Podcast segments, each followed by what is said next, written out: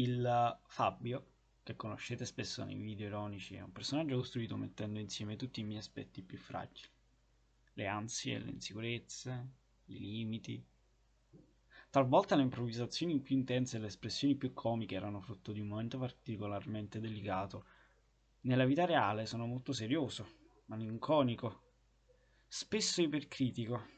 Amo il rispetto e la gentilezza Credo che la comicità sia la condivisione delle debolezze umane, fragilità in cui riconoscersi ed esorcizzarle con un sorriso.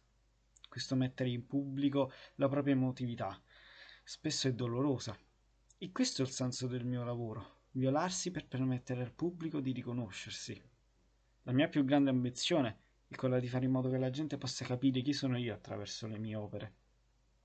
Prometto la mia onestà emotiva cercherò di non fingere mai un'emozione che non scuota prima me.